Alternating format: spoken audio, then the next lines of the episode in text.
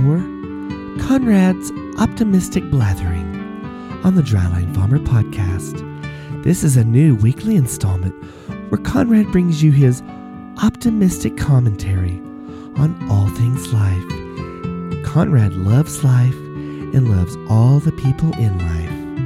And now, here's Conrad with this week's optimistic blathering, only on the Dryline Farmer podcast.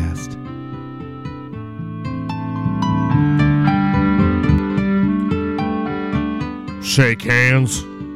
I wouldn't shake your hand if it made my card and my wife's sing. This has been Conrad's Optimistic Blathering. Join us next week as Conrad offers his optimistic outlook on life. Found only on the Dryline Farmer Podcast.